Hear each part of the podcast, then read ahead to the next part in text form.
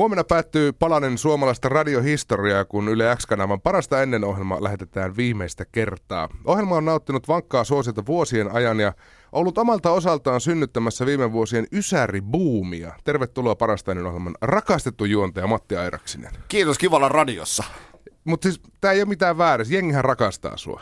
Joo, kyllä ne, ne, ne rakastaa joko mua tai mun ohjelmaa. Mä en ole ikinä saanut selville, että mi, mitä kohtaa siinä ne rakastaa. Että tota, et, et, mikä niinku hirveän narsista musta ei ole tässä kymmenes vuodessa tullut, että mä niinku, et, et mikä siinä on. Ja mä en ole vielä kymmenes vuodessa keksinyt, että et mikä, mikä se on se, tota, se suuri vetovoima siinä. Mulla on jotain niinku aavistuksia siinä, mutta en mä ole sitä niinku koko, koko kupletin juonta vielä puhkassu.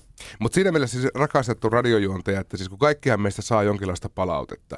Ja vaikka sä saat kritiikkiä, niin sekin on kirjoitettu rakkaudella. Se on kirjoitettu rakkaudella joo, ja ehkä jopa vähän semmoiseen anteeksi antavaan sävyyn, mutta siihenkin vaikuttaa sitten se, että tekee perjantai-illan viihteellistä ohjelmaa semmoiseen vuorokauden aikaan, että silloin harvoin kukaan on kauhean pahalla päällä, niin sen takia mä en myöskään altistu semmoiseen niin primetime-juontajan lokaan, ja mä mm. oon niin kuin tiedostanut sen kyllä alusta saakka, että se, se ohjelmapaikka mahdollistaa sen, että ei tarvitse ottaa sitä niin kuin pahinta kuraa, mitä vaikka keskipäivän juontaja joutuu ottaa vastaan.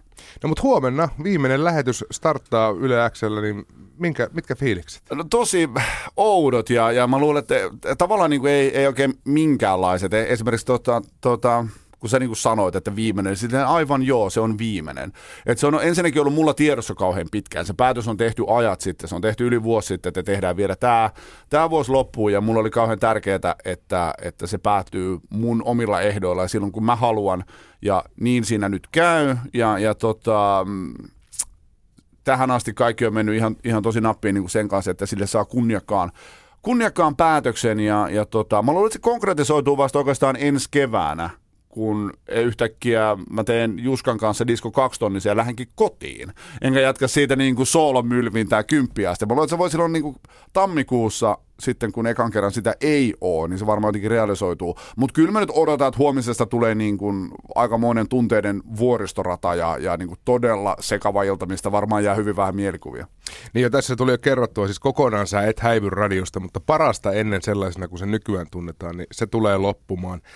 Me ollaan tässä puhuttu koko ajan niin kuin parasta ennen olisi sun ohjelma, ja niinhän se totta kai nykyään on, mutta se ohjelma oli ennen jo olemassa, niin kuin sä siihen tulit. Miten sut löydettiin parasta ennen niin juontajaksi? No parasta ennen on alkanut tota, tammikuussa 2007 Ysäri ohjelmana sunnuntai-illassa Yleäksessä, ja tota, silloin sieltä puuttuu niin vakituinen juontaja.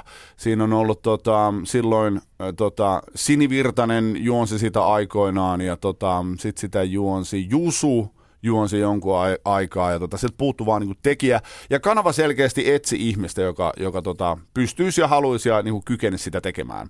Ja tota, Heikki Soini Marja Hintikka livestä tuttu, ää, liian laiha kaljupää. Niin tuota, juoksia. Ju, juoksia ja, ja hu, huonoon ruokavalioon tottunut liian laiha ihminen. Niin tota, mä oon opiskellut Heikin kanssa Laajasalon opistossa 2000-luvun alussa. Tämä on siis tämmöinen vuoden mittainen kansanopisto, josta on kautta vuosien tullut tosi kovia radiojuontajia ja radiotekijöitä. Ja tosi tosi hyvä koulu.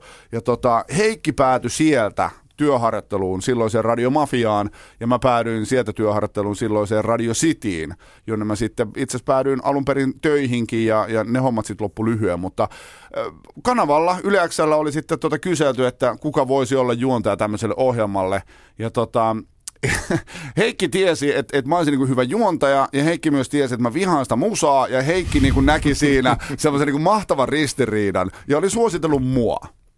Ja sitten mä sain kanavalta soiton, että hei, että tota, Heikki on suositellut sua tekemään tämmöistä ohjelmaa. Ja mä, mä oon totta kai ihan kovin kovin hämilläni tästä koko asiasta. Mä että jaa, selvä homma. Ja tässä eletään nyt silloin tota, mm, niin kuin kevättä 2007. Ja tota, mä opiskelin taideteollisessa korkeakoulussa silloin kuvataiteen opettajaksi. Ja, ja tota, en mä ollut tehnyt radiohommia siinä siitä hetkeen. Erilaista juontohommaa kyllä mä olin tehnyt tosi paljon. Että niin kuin mikrofoni ääressä oli tullut kyllä vietettyä aikaa. Ja tota, sit mä kävin tekemässä demonauhoitteen, jossa tuli niin kuin suoraa palautetta, että mä kuulostin liian kaupalliselta. Ahaa. Joo, en mä en meinannut aluksi. Yleisradion arvokkaaseen äänimaailmaan. Selkeästi silloin vielä niin tota, oli, oli kovinkin tarkkaa. Mä kuulostin liian kaupalliselta.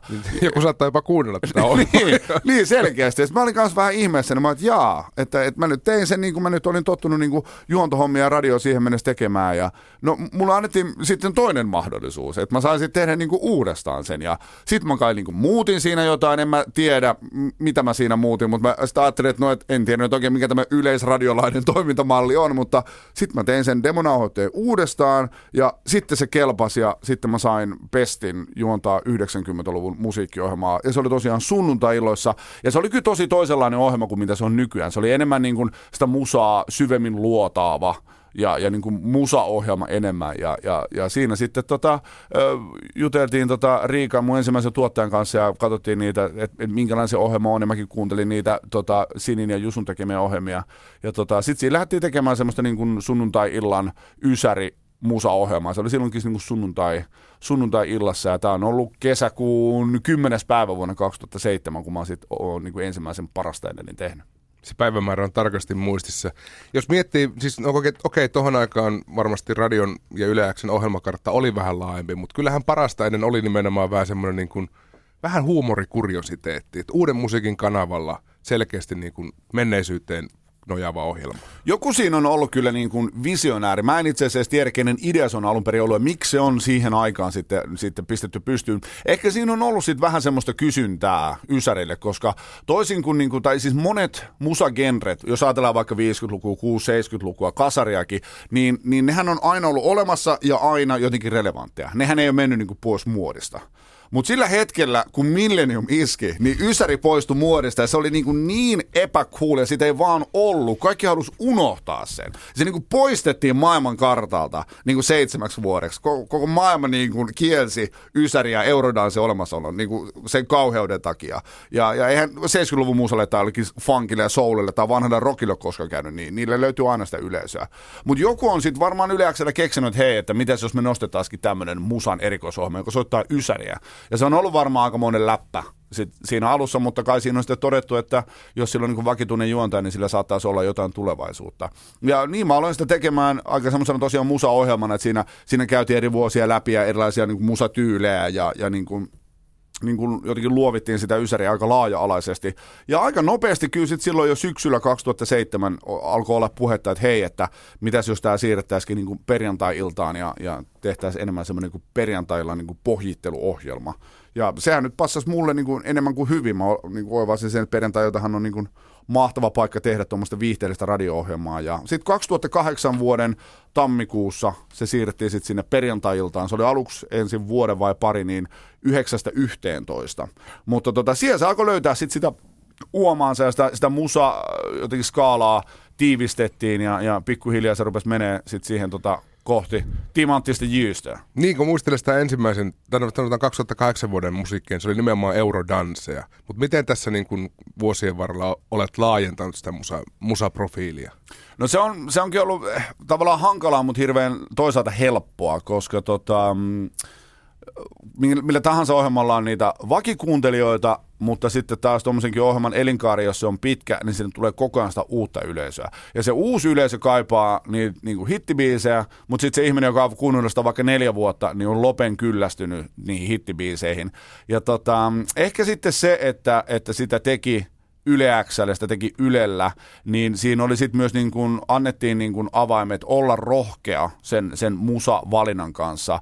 Ja, ja, ja mä niin kuin toivottavasti, tai koen kyllä onnistuneeni siinä, että, että löytää balanssi niin kuin tunnettujen ja tuntemattomien ysäribiisien niin kuin välillä. Ja mitä pidemmällä mä oon sitä kun lähetystä tehnyt, niin sitä vähemmän mä oon soittanut sitä niin kuin ihan puhdasta hittiputkea, koska ne on kuultu niin miljoonan kertaan. Ja sitten taas niitä niin kuin oivallisia ysäriralleja, albumin raitoja tai jotain tosi obskuuria hittejä, niitä on ihan hirveästi, ja koska niitä on ollut mahdollisuus soittaa, niin tota, siksi mä oon myös halunnut soittaa. Siis populistihan on helppo olla, ja sehän ei vaadi mitään soittaa, vaan joka perjantai hittibiisiä toisen perään, mutta mä oon kauhean kiitollinen siitä, että mun ei ole tarvinnut sitä tehdä, kukaan ei ole vaatinut multa sitä. Että mulla on ollut täysin vapaat kädet sitä tehdä, ja, ja sitten mitä pidemmälle se ohjelma on mennyt, niin mä oon myös halunnut pitää sen musakattauksen vaan niin kuin mahdollisimman laajana palvellakseni niin kuin mahdollisimman laaja-alaista yleisöä.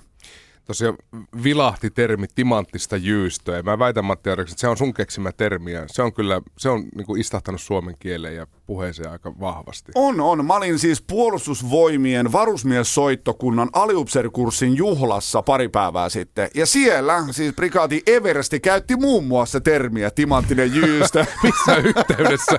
Oliko se joku puolustustaistelu vai hyökkäysharjoitukset? Ei, kun vai? mä olin tota varusmiessoittokunnan kanssa, tota, he teki Ysäri kiertueen tuossa viime syksynä. Eli konserttisaleja tota, ympäri Suomea viisi kappaletta, jossa siis illan teemana oli Ysäri ja mä olin sitten hostaamassa jokaisen näistä illoista.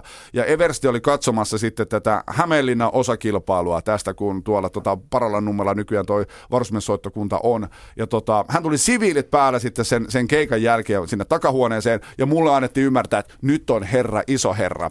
Ja herra iso herra oli aika mehuissaan ja tarjosi mulle tota panssariprikaatissa niin panssarivaunukyytiä ihan milloin tahansa mä haluan. Ja varusmiessoittokunnan kaikki kapellimestarit ja, ja muu johto, heidän niin kuin naama valu, he oli ihan silleen, että oikeasti, tajuut se mitä sulle on tarjottu, että hekään ei ole ikinä päässyt. Niin tota, Eversti sitten tässä tota, kotiutumispuheessaan varusmiehelle sitten fiilistä, että kuinka heidän elämässään on syksyllä ollut timanttista jyystöä. Ja silloin mäkin oivasin, että okei, tämä termi on päätynyt aika pitkälle. Mutta tähän liittyy siis, tähän liittyy niin kuin tarina ja, ja kehityskaari tähän termiin. Mä oon siis päivätyötäni kuvataiteen opettaja tota, Vaskivuoren lukiossa, jossa on myös tämmöinen mediapainotus ja mulla on ilo ja kunnia opettaa luki, lukioikäisille myös tota, radiotyötä. Mulla on viisi kurssia radiotyötä tota, joka vuosi, mitä mä opetan. Ja, ja siellä mulla on, tuli jo vuosia sitten tämmöinen niin sanonta niille nuorille, että, että kun te menette sinne studioon, tehdään me mitään niin kuin harjoitusta, tehdään me mitä tahansa, niin, niin teidän pitää olla vähän jäsennelty, teillä pitää olla vaan niin kuin mietitty se asia, että te ette mene sinne vaan heittää timanttista legendaa. Ja sitten se niille opiskelijoille jäi suuhun, se timanttinen legenda. Ne aina hoki sitä, että vitsi, nyt mennään heittämään taas timanttista legendaa. Ja sitten kun parasta ennen alkoi, niin sitten jotenkin se jyystö, ja sitten siitä vaan tuli timanttista jyystöä. Ja siitä on nyt kieltämättä tullut niin kun, mun mielestä aika hyvin sitä ohjelmaa ja sitä koko vuosikymmentä niin kuvaava lausahdus. Niin, ja nyt kun se on päässyt jo kerran tämmöiseen kotiuttamispuheeseen, eikö toi presidentin uuden vuoden puhe on tässä seuraava, että jos, jos Sauli oh, Niinistö niin, käyttää niin, timantista oh, jyystöä, niin... Totta, että, että, että Suomen kanssa nyt on aika, aika yhdessä jyystää timanttisesti Suomi nousuun. Puhutaan Matti Ääreksinen vielä tästä radio-ohjelmasta, että parasta ennen, joka siis huomenna loppuu Yle X-kanavalla. Viimeinen lähetys alkaa siis kello 20. Ää, se oli aluksi niin, että sä olit aina yksin siellä. Sä et halunnut vieraita sinne. Mutta sitten jossain vaiheessa tää, tästä politiikasta luovuttiin. Kuka sen, sen kelkan käänsi? No vieraat ei ole kyllä ohjelman historia aikana paljon ollut. Kyllä siinä on ollut, oltu niin hyvin, hyvin selektiivisiä sen kanssa. Ja, tota, ja, ja ne vieraat on ollut kyllä sit, niin kuin sitäkin kovempia. Että niin kuin on, on satsattu laatuun. Niin jos mä muistan oikein, niin ensimmäinen vieras sun lähetyksessä oli Scooter-yhtyeen H.P. Baxter. Scooter-yhtyeen H.P. Baxter. Ja siitä, siitä niin kuin muodostui semmoinen kanssa vähän semmoinen niin kuin heitto ja semmoinen niin kuin agenda. Että, tässä, että siinä ohjelmassa ei ollut ikinä ollut vierasta. Ei siis kuuna päivänä, ja jos siihen joskus joku vieras tulee, niin sen pitää olla H.P. Baxter. Ei, mikään muu ei kelpaa. Että sen on pakko olla niin kuin kaikista niin kuin mahtavimman Ysäri-orkesterin mahtavin hahmo. Niin kuin, niin kuin mies, joka on suurempi kuin Scorpion Saksasta. Niin tota, se, hänet oli pakko saada, ja niin se hoitu. Se hoitu sitten, tota, Scooter oli Vantaalla keikalla vuosia sitten, ja tota, sitten mä sanoin kanavalla tuottajalle, että, että tämä pitää niin kuin hoitaa, että tämä nyt pitää saada Scooterin haastis, ja, ja monen väännön kautta se oli ensin niin, että, että kanava ei saanut millään, millään muotoa niin Scooterin tota, managementtiin yhteyttä, mutta sitten ä, suomalainen keikkamyyjä, niin hänellä oli sitten kontakti ja tota, hän sai yhteyden ja autoarmias mulle järjestyi sitten 10 minuutin haastattelu ennen tätä tätä Vantaan keikkaa. Ja tota, mä olin hyvin valmistautunut siihen, mulla oli kaikki asiat valmiina ja nauhrit ja systeemit. Ja en kyllä tule ikinä unohtamaan sitä haastattelua pitkälti sen takia, että kuitenkin maailmanmies iso tähti, niin kuin, Ysärin Jumala H.B. Baxter oli niin välitön ja niin mahtava ja niin omistautunut sille kymmenminuuttiselle sille haastattelulle, että siinä ei ole mitään järkeä. Hän vastasi, hän oli tosi läsnä, siinä ei ole niin mitään diivanelkeitä, ei mitään nihkeilyä, päinvastoin, se oli niin kuin uskomattoman jouheva niin kuin kymmenminuuttinen ja hän oli todella hauska, todella mukava vastaili, ei mitään ongelmaa. Mä olin vielä tehnyt semmoisen listan semmoisista niin ohjelmatunnareista, mitä hän luki lapulle ja otettiin kuvat ja kaikki hoitu, kymmenen minuuttia oli täynnä ja hyvää päivänjatkoa sit, niin siitä eteenpäin. Ja hän hoiti sen niin tyylikkäästi, että, että ei, ei järje hiventä. Onko teidän tiet kohdannut vielä sen jälkeen? Me ollaan, mä oon siis nähnyt kyllä niin Scooterin keikalla useasti, mutta tota, heidän, heidän tota, koneistonsa on niin, niin tiivis ja niin laaja, että, että en ole kyllä mennyt niin kuin missään vaiheessa enää, enää häiritsemään, eikä mun tarvikaan. Mä oon hänet tavannut ja meillä olisi kymmenen minuuttia, meillä on kaverikuvat ja, ja niin kuin mä oon kaiken saavuttanut. Tänä päivänä parasta ennen elää jotenkin vahvasti sitä yhteisön voimasta. Sun on todella aktiiviset kuuntelijat ja fanit, jotka käy katsoa sua keikoilla ja on joka perjantai radion äärellä. Niin missä vaiheessa tämä jengi alkoi muodostua? No se, on, se onkin ihmeellinen asia. Ja se on nyt nimenomaan se osa tässä koko parasta ennen saakassa, mistä mun on kauhean, tavallaan kauhean vaikea tarttua siihen kiinni, koska jotenkin itseään on kauhean vaikea niin kuin siinä suunnasta analysoida, että miksi on niin lähestyttävissä ja miksi ihmiset jotenkin – on niin kuin, miksi ihmiset takertuu niin tiiviisti. Ja se on se, niin kuin se osa-alue, mikä ei ole niin kuin ihan tyystin auennut mulle. Jotenkin mä haluaisin nähdä, että se johtuu siitä, että on tehnyt, tehnyt työnsä hyvin ja tehnyt työnsä niille ihmisille ja niin kuin palvelu heitä. Ja tota, sosiaalinen media nyt oli se ensimmäinen, ensimmäinen väylä, missä se alkoi. Ja sekin alkoi niin uskomattomalla tavalla, mikä kuvastaa kyllä koko tätä niin parastenne yhteisöä. Se alkoi sillä, että siellä oli semmoinen jätkä kuin Ville, joka oli vaan huvikseen perustanut Facebookiin parasta ennen nimisen äh, ryhmän. Ei edes pagea, vaan grouppi. No tästäkin on niin vuosia, ja sitten siellä oli niin muutama jäsen. Ja sitten mulle ilmoitettiin siitä, että tämmöinen on. Mä muistan, mä olin lähetyksessä, että wow, on tämmöinen parasta ennen Facebook-ryhmä jonkun perustanut, ja sillä lämäyksellä niin siinä tuli 5000 jäsentä. Niin kuin tyyli niin kuin eka viikon aikana, se vaan niin kuin.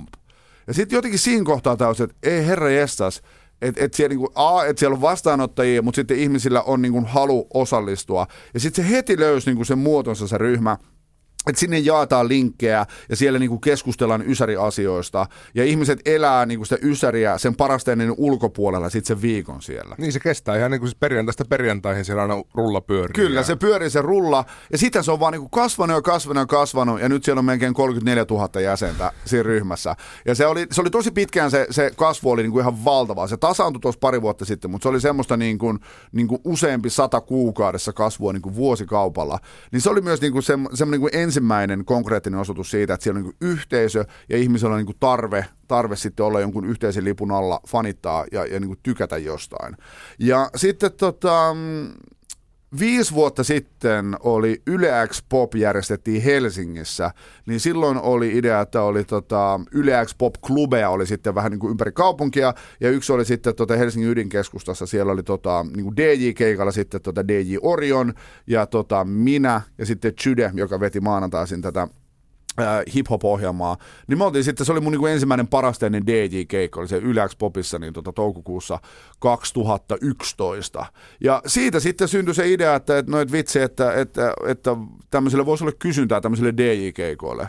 Ja, ja tota, niin kuin, ikään kuin jalkauttaa sitä ohjelmaa siitä eteenpäin. Ja sitten Kanavan kanssa tehtiin muutamia keikkoja silloin vuonna 2011 silloin syksyllä, kunnes sitten se homma meni sillä tavalla isoksi, että, tota, että tota, julkaistiin niitä parasteinen CD-kokoelmia ja sitten yhden kokoelman ympärille tehtiin sitten Hämeenlinnan tämmöiset julkkaribileet. Ja tota, siinä oli sitten tämmöinen tota, keikkamyyjä, joka möi paljon jo siinä vaiheessa niin ysäriartistien keikkoja Suomessa. Ja sitten vaan epävirallisesti sovittiin, että yritetään tehdä muutamia keikkoja keikkoja sitten tämän keikkamyyjän kanssa ja sillä tiellä ollaan tavallaan edelleen ja sen jälkeen mä oon tehnyt sen 30-60 keikkaa vuodessa sitten. Ja se on ollut sitten se niin lopullinen niitti semmoiselle yhteisöitymiselle, että ihmiset on ollut niillä keikoilla ja niin kuin tavannut toisiaan, ketä he on tuntenut siellä internetissä. Ja sitten he kohtaa niillä keikoilla ja ne he kohtaa mut. Ja, ja se onkin ollut niin täysin hämmentävää, nimenomaan se yhteisöllisyys ja se, että mitä ihmiset saa sieltä, mutta mitä ihmiset myös kaipaa. Se niin yhteenkuuluvuuden tunne jonkun isomman asian alla. Ja se on taas sitten mulle niin täysin selittämätöntä. Mä teen perjantailla viihteellistä radio-ohjelmaa ja, ja on siinä hetkessä ja pyrin aina tekemään se mahdollisimman hyviä ja mahdollisimman laadukkaasti. Mutta sen sivutuotteena sitten, niin ihmisiä on oikeasti niin kuin pariutunut ja mennyt naimisiin ja saanut lapsia ja, ja kohdannut toisiaan, niistä on tullut niin kuin elinikäisiä ystäviä ja, ja tavallaan mulla ei ole taas siihen mitään osa-aikaa arpaa, vaan ne ihmiset on itse luonut sen ja itse luonut sen tarpeen ja itse taas sitten niin kuin pitää toisinsa yhteyttä ja, ja näkee siihen hurjasti vaivaa. Ja se on se asia, mikä saa mun niin kuin vintin ihan sekaisin niin kuin liikutuksesta. Et se on, se on niin kuin uskomatonta, mutta sehän lähtee täysin niistä ihmisistä ja niin kuin heidän tarpeesta. Matti Järksen, kerro lisää tästä siis parasta ennen pariskunnista. Siis ne, niitäkin löytyy. Niitä on vaikka kuinka. Ja sitten onkin nyt ihan siis ihan, ihan niin kuin raastavan ihanaa lukea ihmisten viestejä, että kuinka niin kuin on, on radio-ohjelma, joka on niin kuin muuttanut tai pelastanut tai vaan ollut niin, kuin niin merkittävä osa ihmisten elämässä. Että he on sitten siellä parasta ennen ryhmässä tai keikoilla – niin kuin tavannut toisensa tai parasten risteilyllä ja sitten vaan ruvennut seurustelemaan. Siellä on niin kuin ihan parhaimmassa tapauksessa menty naimisiin ja saatu lapsia niin kuin ihan puhtaasti tämän tota, radio-ohjelman yhteisön luomassa ympäristössä. Sehän on täysin, täysin niin kuin maagista ja niin kuin täysin mykistävää. Ja sitten siellä on luotu niin kuin ystävyyssuhteita ja, ja semmoisia niin toivottavasti elinikäisiä siteitä. Ja mä ymmärrän, että niin kuin tämmöisille ihmisille se parasta ennen loppuminen merkitsee, niin kuin, se on vain enemmän kuin radio-ohjelma. Mä toivon, että sen lapsen nimi muuten on Matti. Ja, Ihan myös itseni kannalta, että meitä Juuri ei ole näin. liikaa tässä me, maailmassa. Me, äh, on tota, mä oon saanut kuvamateriaalia, on olemassa tota Matti Airaksinen. Ja, ja tota, hy, hyvin, pieni, hyvin pieni Matti Airaksinen no, potkupuku päällä ja sitten isä oli tehnyt ansiokasta Photoshop-työskentelyä ja tota, fotaroinut mun parran ja, ja silmälasit. Ja mulla on siis kuvamateriaalia. Mä oon tavannutkin tota, itse asiassa viime kesänä tota, Kemissä Kemissä tapasin tota Matti Airaksisen isän ja se oli myös näitä elämän ihmeellisiä hetkiä. on varmasti. Äh, siis no, mainittiin tämä ryhmä, jossa nyt on toi joku 35 000 jäsentä suurin piirtein, niin miten tämä yhteisö otti vastaan sen, että parasta aina nyt loppuu? Enemmän kuin radio-ohjelma heille?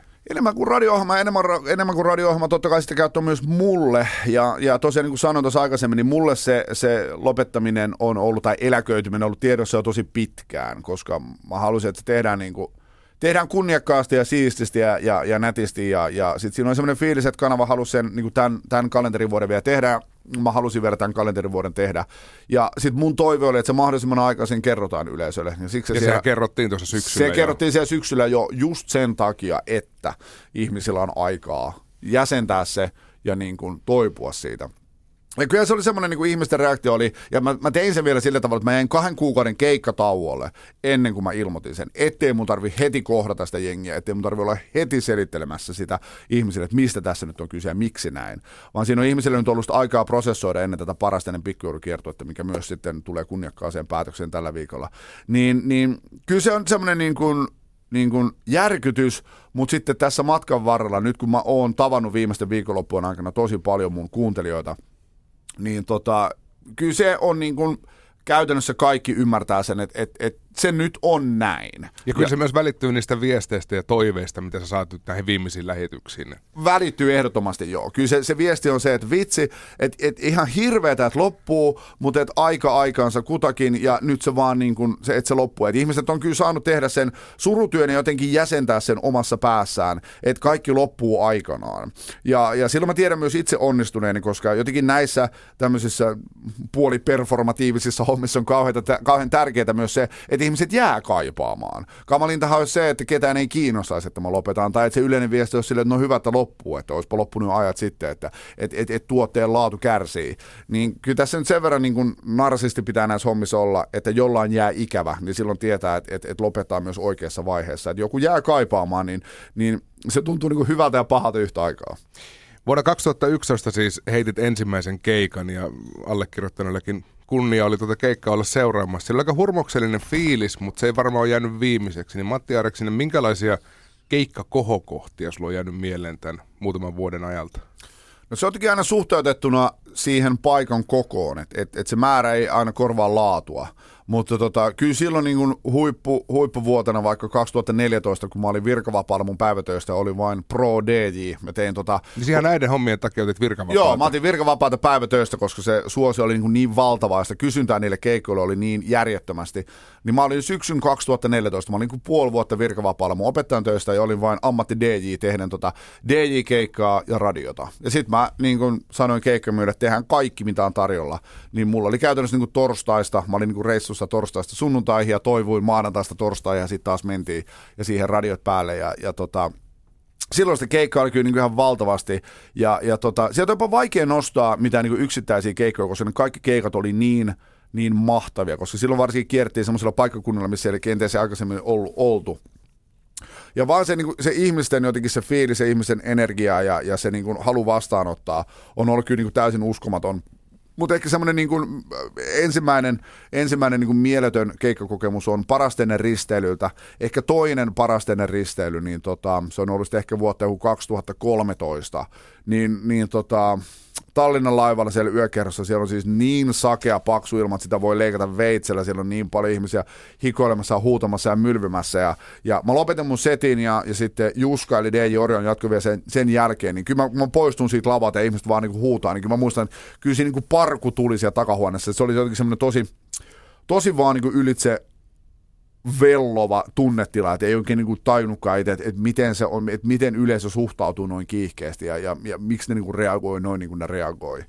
Mutta ne oli aika siis, siis kiihkeitä siinäkin mielessä ne risteilykeikat, ne on yleensä torstai, perjantai. Ja perjantai aamulla, kun muu jengi vielä nukkuu, niin sä hyppäsi toiseen laivaan, joka toisi Helsinkiin tekemään taas illaksi radiota. Näin se on mennyt joka vuosi ja, ja vielähän on yksi jäljellä. Nyt maaliskuussa on sitten viimeinen ristiretki, eli viimeinen parastena risteily. Ne on ollut aika kovia, kovia settejä tosiaan. Että mä en ole sillä palulaivalla, luojan kiitos, ikinä ollut, vaan mä oon ottanut sen aamulaivan tai jopa lentokoneen niin kuin viime vuonna takaisin Helsinkiin ja sitten tekee siitä vielä radiota, niin kuin kot, radiota tota, sieltä kotiutuville ihmisille ja luonnollisesti niille, ketkä ei ole päässyt päässyt matkaan mukaan, mutta tota, kyllä ne on hommat on vaatinut semmoista niin hetkittäistä, hetkittäistä venymistä, mutta tota, kyllä se on ollut sen, sen väärti ja niin kuin mä tuossa sanoin, niin kyllä mä niin kuin koen, että semmoinen niin kova, kova niin määrätietoinen työ ja, ja asialle omistautuminen kyllä sit palkitsee myös ja se, se yleisö osaa sitä sitten arvostaa, että on jaksanut käydä keikoilla ja silti tehdä niin kuin hyvää radiota siinä matkan varrella.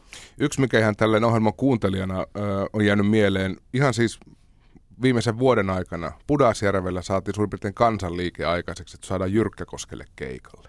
Miten se meni se, se Se meni sillä tavalla, että siellä oli joku aktiivi, joka, joka oli sitä mieltä, että mut pitää saada tota, tota, tota, Jyrkkä Koskelle tota, keikalle. Siellä on niin kuin, ilmeisen legendaarinen tanssilava ja tämmöinen niin kuin, hupipaviljonki, jossa on niin kuin, kautta vuosia on ollut niin kuin, massiivisia keikkoja, jonka toiminta on nyt niin kuin, hieman hiipunut sitten tässä vuosien aikana, mutta heillä on niin kuin, niin kuin, tarve ja halu elvyttää sitä toimintaa. Ja tota, he oli kerännyt tämmöisen adressin paikalliselle urheiluseuralle, joka siis sitä paviljonkia pyörittää, että, että mut pitää saada keikalle. Ja siihen adressi oli kerätty siis useampi sata, varmaan kolme neljästaan nimeä. Ja sitten tämä adressi oli, tota, luovutettiin sitten tota, tälle urheiluseuralle, joka oli sitten adressin kanssa yhteydessä mun keikkamyyjä. Et nyt on niinku hieman erikoinen tilanne, että tämmöinen niinku pitäisi pitäisi niinku jotenkin järketä. Ja tämä oli sitten niinku viime kesälle, niinku kesäkuussa, sitten mun keikkamyyjä niinku soitti ja selitti tilanteet, että tämä olisi kyllä semmoinen keikka, mikä niinku kannattaa tehdä, että aika ainutlaatuinen niinku uniikki, uniikki tapahtuma. Ja niinhän se sitten hoitu, ja tota, se on mun niin kuin oman keikan ylivoimaisesti suurin yleisö. mä olin, mä olin käytännössä, mä olin siis ainut esiintyjä siellä. Siellä oli niin kuin muutama lämpäri, mutta mä olin niin kuin pääesiintyjä. pääesiintyjä siellä, niin mä voin niin jotenkin laskea sen niin kuin omaksi yleisökseni. Ja siellä oli siis reilusti yli 2000 ihmistä ja tota, suomalainen niin kuin kaunis sateinen kesäyö kesäkuussa, ehkä kolme astetta lämmintä, hyttysi aivan sairaasti, siis aivan sairaasti. Mutta siis tosi, tosi kiihkeä meno ja, ja, ja tota, siinä oli vielä sitten tota, jotenkin ekstra bonuksena vielä, että, että kaikki tulo – mitä siltä keikalta tuli, niin jäi siis paikalliselle urheiluseuralle. Ja he teki se mulle hyvin selväksi, että, että ymmärräthän, että pystymme pyörittämään vaikka meidän paininjaostoa tällä, tämän keikan tuotolla niin kuin kokonaisen vuoden tai muuta vastaavaa, mitä mä en ole tietenkään tainnut ollenkaan. Ja se toi kyllä vielä semmoisen ekstra hyvän mm. fiiliksen siihen, että, tota, että sillä, siitä oli niin kuin jotain konkreettista hyötyä jollekin. Ja aika hyvin saivat masinoitua kyllä sitten jengin liikkeelle, jos muutamalla sadalla nimellä adressi ja 2000 paikan päälle. Sinne oli saatu jo, ihmiset oli tullut ilmeisen pitkältäkin siellä, ja siellä oli todella jotenkin niin kuin autenttinen meno suoraan vuodet 96, siis aivan niin kuin todella räävitöntä alkoholin se käyttöä. On, se, se on ysärisimulaattori. Oh, se oli siis täydellinen ysäri, ysärisimulaattori, se koko paikka ja se koko ilmapiiri, ja kaikki jotenkin, tai mikään ei viitannut niin kesään 2016. Tässä parasta ennen ohjelman historia aikana siis samalla Suomeen on kasvanut ihan oikea ysäribuumi. On näitä risteilyitä muillakin kuin parasta ennen porukalla, on festareita, on parasta ennen saanut kilpailevia radio-ohjelmia, aika monella kanavalla perjantaisin tukeudutaan vanhaa ohjelmaa, niin Matti Aireksinen, öö, ootko saanut selville, että mistä syntyy ju- juuri tähän aikaan tarve Ysärille? No mä luulen, että se on... Tosiaan mä niinku, en koe, että mä oon niinku luonut mitään, vaan mulla on tässä niinku vastattu tarpeeseen. Ja ihmisillä on ollut se tarve. Ja tosiaan se, että joku on oivaltanut, niin kuin aloittaa sen parasten ohjelman silloin 2007, niin joku on oivaltanut, että sille saattaa olla niin kuin pientä kysyntää. Ja ihan samaan aikaan niin mun, mun keikkamyyjä on haalinut kaikkien käytännössä olemassa olevien ysäriartistien niin kuin keikkaoikeudet Suomeen. Et hänkin on mulle puhunut, että se oli sitä samaa aikaa 2006-2007, kun ihmiset alkoi tulla semmoiset, että hei, onko tämmöisiä ysäreitä vielä, olisipa kiva kuolla, mennä jokin ysärikeikalle. Sitten alkoi syntyä semmoinen niin tarve sille, että vitsi, että olisipa mahtavaa. Ja parasten ennen kuin vastannut siihen, siihen tarpeeseen, että et ihmisellä on sen nostalgian kaipuu. Ja, ja niin kuin sanoin, että se parasta ennen, tai siis Ysäri meni niin kuin rankasti pois muodista ja niin kuin se ei ollut niin kuin mitenkään hyväksyttävää. Koska Ysäri nyt on niin kuin kaikin puolin niin kuin tosi törkeät kamaa. Se on niin yksinkertaista, se on niin naivia, että jos sä oot niin todellinen musadiggari, niin sä vaan et kerta kaikkien voi digata siitä, koska se on niin häpeällistä tavaraa. Mutta sitten on hirveästi ihmisiä, kenellä ei ole mitään camp-arvoa siihen hommaan. Et en mä esimerkiksi keikkaile Helsingissä ollenkaan, koska Helsingissä kaikkien suurtautaan niin viileästi ja ironialla, niin täällä on sitten taiteilija Teemu Keisterin esittämä Windows 95 Man, joka niin kuin ehkä hoitaa sitten se niin kuin Ysärin täällä esimerkiksi Flow-festivaaleilla. Mutta ei mulla ole ikinä keikkaa Helsingissä, koska, koska taas sitten mun yleisöllä siinä ei ole mitään ironiaa eikä camp-arvoa niin, niin ehkä osittain mä oon ollut luomassa jotain, mutta ennen kaikkea mä koen, että mä oon vastannut tarpeeseen. Ja, ja sitten niin kuin heti alusta saakka on palveltu semmoisia ihmisiä, ketä kukaan muu ei palvele. Se, on niin kuin, se mun yleisö on niin kuin maailman media niin kuin epämediaseksikkäitä yleisöä, mitä voi olla. Niin kuin ruumiillista työtä tekeviä ruuhka-Suomen ulkopuolella asuvia ihmisiä. Ei kukaan kiinnostunut heistä. Ja miksi olisi? Koska ei he elä päivän trendeissä, ei he kuluta, ei he, niin kuin, ei he, he osta, vaan he elää sitä omaa elämäänsä ja siinä omassa yhteisössä, siinä omassa kylässään ja ei heitä ole kukaan palvellut. Ennen kuin sitten taas parasta ennen rupesi tarjoamaan niin kuin heille täsmäpalvelua, niin kuin suoraan heille. Ja tota, mikä siinä on vielä huvittavinta, että eihän mulla ole mitään tekemistä mun semmoisen niin kuin ydinyleisön kanssa. Ja mulla on niin kuin, meidän niin kuin, Ilman tätä musiikkia, ohjelmaa ja keikkoja teidän elinpiirit ei koskaan Ei ikinä, ei ikinä. Ja, ja, ja, ja, ja eikä monen muunkaan parastenen yleisön niin kuin keskinäinen, niin kuin, ei, ei he kohtaisi ikinä toisiaan paitsi niillä keikoilla, mutta minä varsinkin ja se mun ydinyleisö, niin, niin, niin koko niin kuin vitsi arvomaailma ja ihan kaikki on vaan niin, kuin niin, niin ääripäässä toisistaan. Mutta mikä siinä onkin niin mahtavaa, että millään mitään väliä. Ja tämä on niin sellainen asia, mikä on niin konkretisoitunut mulle vuosien saatossa ja minkä mä haluan vielä mun huomisessa viimeisessä lähetyksessä niin tuoda esille. Että siellä vastaanottimien äärellä, siellä on homoja, siellä on heteroita, siellä on suvakkeja, siellä on rasisteja, siellä on ihan kaikkea, mutta sillä ei ole mitään väliä. Et jotenkin mä oon aina pitänyt sitä parastenen yleisöä semmoisen niin ihanne yhteiskuntana. Että siellä keikallakin niin kuin semmoiset tota, oransseihin paitoihin sonnustautuneet sahtiäijät pystyy sitten vetelemään tota, julkihomojen kanssa sahtia, koska kaikki on ihan ok, koska niillä on se yhteinen agenda, millä ne on liikenteessä, ja se yhteinen katto, minkä alla ne niinku fiilistelee. Ja sitä mä oon niinku aina ihailu siinä y- yleisössä, ja, ja mikä on ollut mulle taas sit niinku hirveän tärkeää ja tehnyt mulle siitä enemmän vaan kuin radio-ohjelman, on se, että ne ihmiset tulee toimeen ja ne ihmiset käyttäytyy niin kuin kaikkien pitäisi käyttäytyä. Ne on suvaitsevaisia ja niin kuin diggailee toisistaan, koska ne diggailee siitä yh- yhteisestä asiasta. Ja se on ollut niin kuin ihan mielettömän hämmentävää ja, ja niin kuin osoitus siitä, että semmoista niin kuin tarvetta sille ysärille ja tarvetta sille fanittamiselle on kaikenlaisilla ihmisillä. Eikä sillä ole mitään väliä, mitä se ihminen tekee vaikka makuuhuoneessaan verrattuna minuun tai tuohon toiseen ihmiseen. Jos niillä on se yhteinen asia, minkä, minkä alla ne kokoontuu, niin silloin kaikki pystyy tulemaan toimeen. Ja se on se niin kuin hienoin asia, mitä mä oon koko täältä kymmeneltä vuodelta saanut. Se oivallus siitä, että ihmiset oikeasti voi tulla keskenään toimeen, koska ei ole kerran tai kaksi, kun keikkajärjestäjiltä tai ravintoloitsijoilta tai laivahenkilökunnalta tulee sitä palautetta, että väkeä on ihan sairaasti. Kaikki on niin kännissä, että ei kissaa pysty sanoa ja järjestyshäiriöt on nolla. Ja se on niinku se, se sama asia, mikä niinku toistuu, on toistunut keikolla niinku illasta toiseen. Et ihmiset tulee keskenään toimeen, ihmisillä on vaan sikahauskaa. Jos et sä tunne sieltä ketään, sä voit mennä sinne bailaa, koska siellä on kaikki samalla asialla kuin sinä ja, ja, ja kaikilla on hyvä meno. Huomenna kello 20 starttaa viimeinen parasta ennen Yle X-kanavalla, niin mitä meinaat viimeiseen kahteen tuntiin paketoida? No mä oon antanut ymmärtää ja, ja vähän mun toiveestakin, niin tota, sinne on, tota, jos ei aikaisemmin ohjelmassa ollut vieraita, niin sinne raahataan niitä nyt sitten vissiin niin kuin rekkakaupalla, koska, on, koska eihän mikään ole syntynyt yksin. Vaikka mä oon sitä ohjelmaa tehnyt ja mulla on ollut tosi vapaat kädet siihen, niin, niin sen onnistumiseen ja sen taustoihin liittyy hirveästi mulle tosi tosi tärkeitä ihmisiä. Niin kuin tuottajia, esimiehiä, kollegoja, ketkä on niin kuin tukenut, ketkä on jeesannut, ketkä on tullut vinkkejä varsinkin siellä niin kuin ohjelman alkuvaiheessa, niin mä toivon ja oon pyytänyt, että heitä olisi mahdollisimman paljon huomenna paikalla. Ihan, että mä voin osoittaa niin kuin kunnioitusta ja niin kuin kiitosta heitä kohtaan.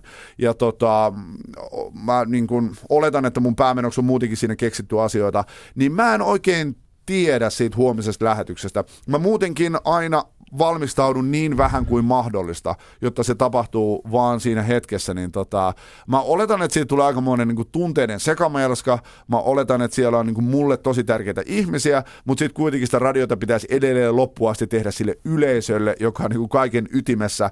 On toki paljon toiveita, mitä mä toteutan ja, ja, ja niin kuin paljon tuntekkaita tekstejä, tuntekkaita hetkiä, mutta tota, suunnittelematta paras. Huomenna se sitten selviää, mitä siitä tulee. Mikä on viimeinen biisi? En kerro.